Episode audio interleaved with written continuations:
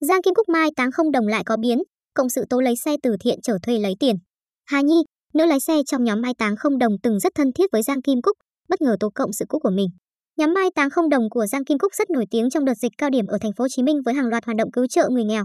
Tuy nhiên, người đứng đầu cũng vướng một số ồn ào như bị tố không minh bạch tiền từ thiện, xích mích với nhóm thiện nguyện Nhất Tâm, chậm trễ sao kê.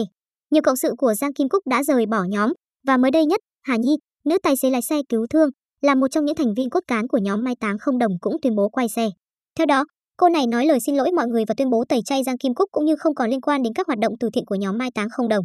Hà Nhi nhấn mạnh, nhờ mình và các cộng sự mà Giang Kim Cúc mới có cái tên và được như hôm nay. Động thái này khiến nhiều người theo dõi bất ngờ, hỏi Hà Nhi về thái độ của cô cũng như nội tình sự việc. Trước đây chưa lâu, khi Giang Kim Cúc bị chỉ trích, Hà Nhi từng rất tích cực bênh vực, nói mọi người đừng buông lời cay đắng với người chị của mình.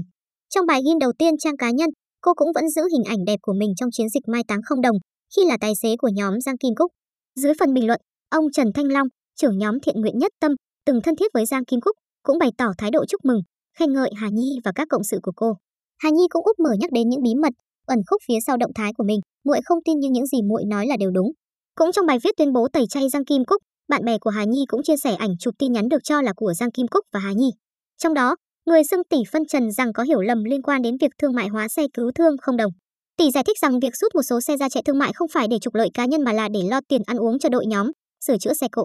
Người này cũng khẳng định từ ngày rút xe ra cũng toàn chạy miễn phí em ạ. Giang Kim Cúc cũng lập tức có động thái đối diện với sự quay mặt của đồng đội. Cô vào thẳng vào bài tố của Hà Nhi và tuyên bố chấp nhận những sóng gió đến với mình. Không khẳng định hay phủ định tin nhắn riêng tư ở trên, cô tác hẳn tên Hà Nhi vào và yêu cầu em cho cái bằng chứng chạy dịch vụ lấy tiền bệnh. Trong một diễn biến khác, Giang Kim Cúc vẫn cập nhật các hoạt động thiện nguyện của mình.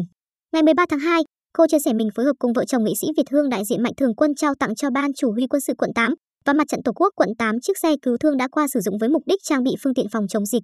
Cô khẳng định, việc thiện là việc mà Cúc chọn cả đời vì khi mình cho đi rất ý nghĩa và hạnh phúc, chứ không phải ngày một ngày hai.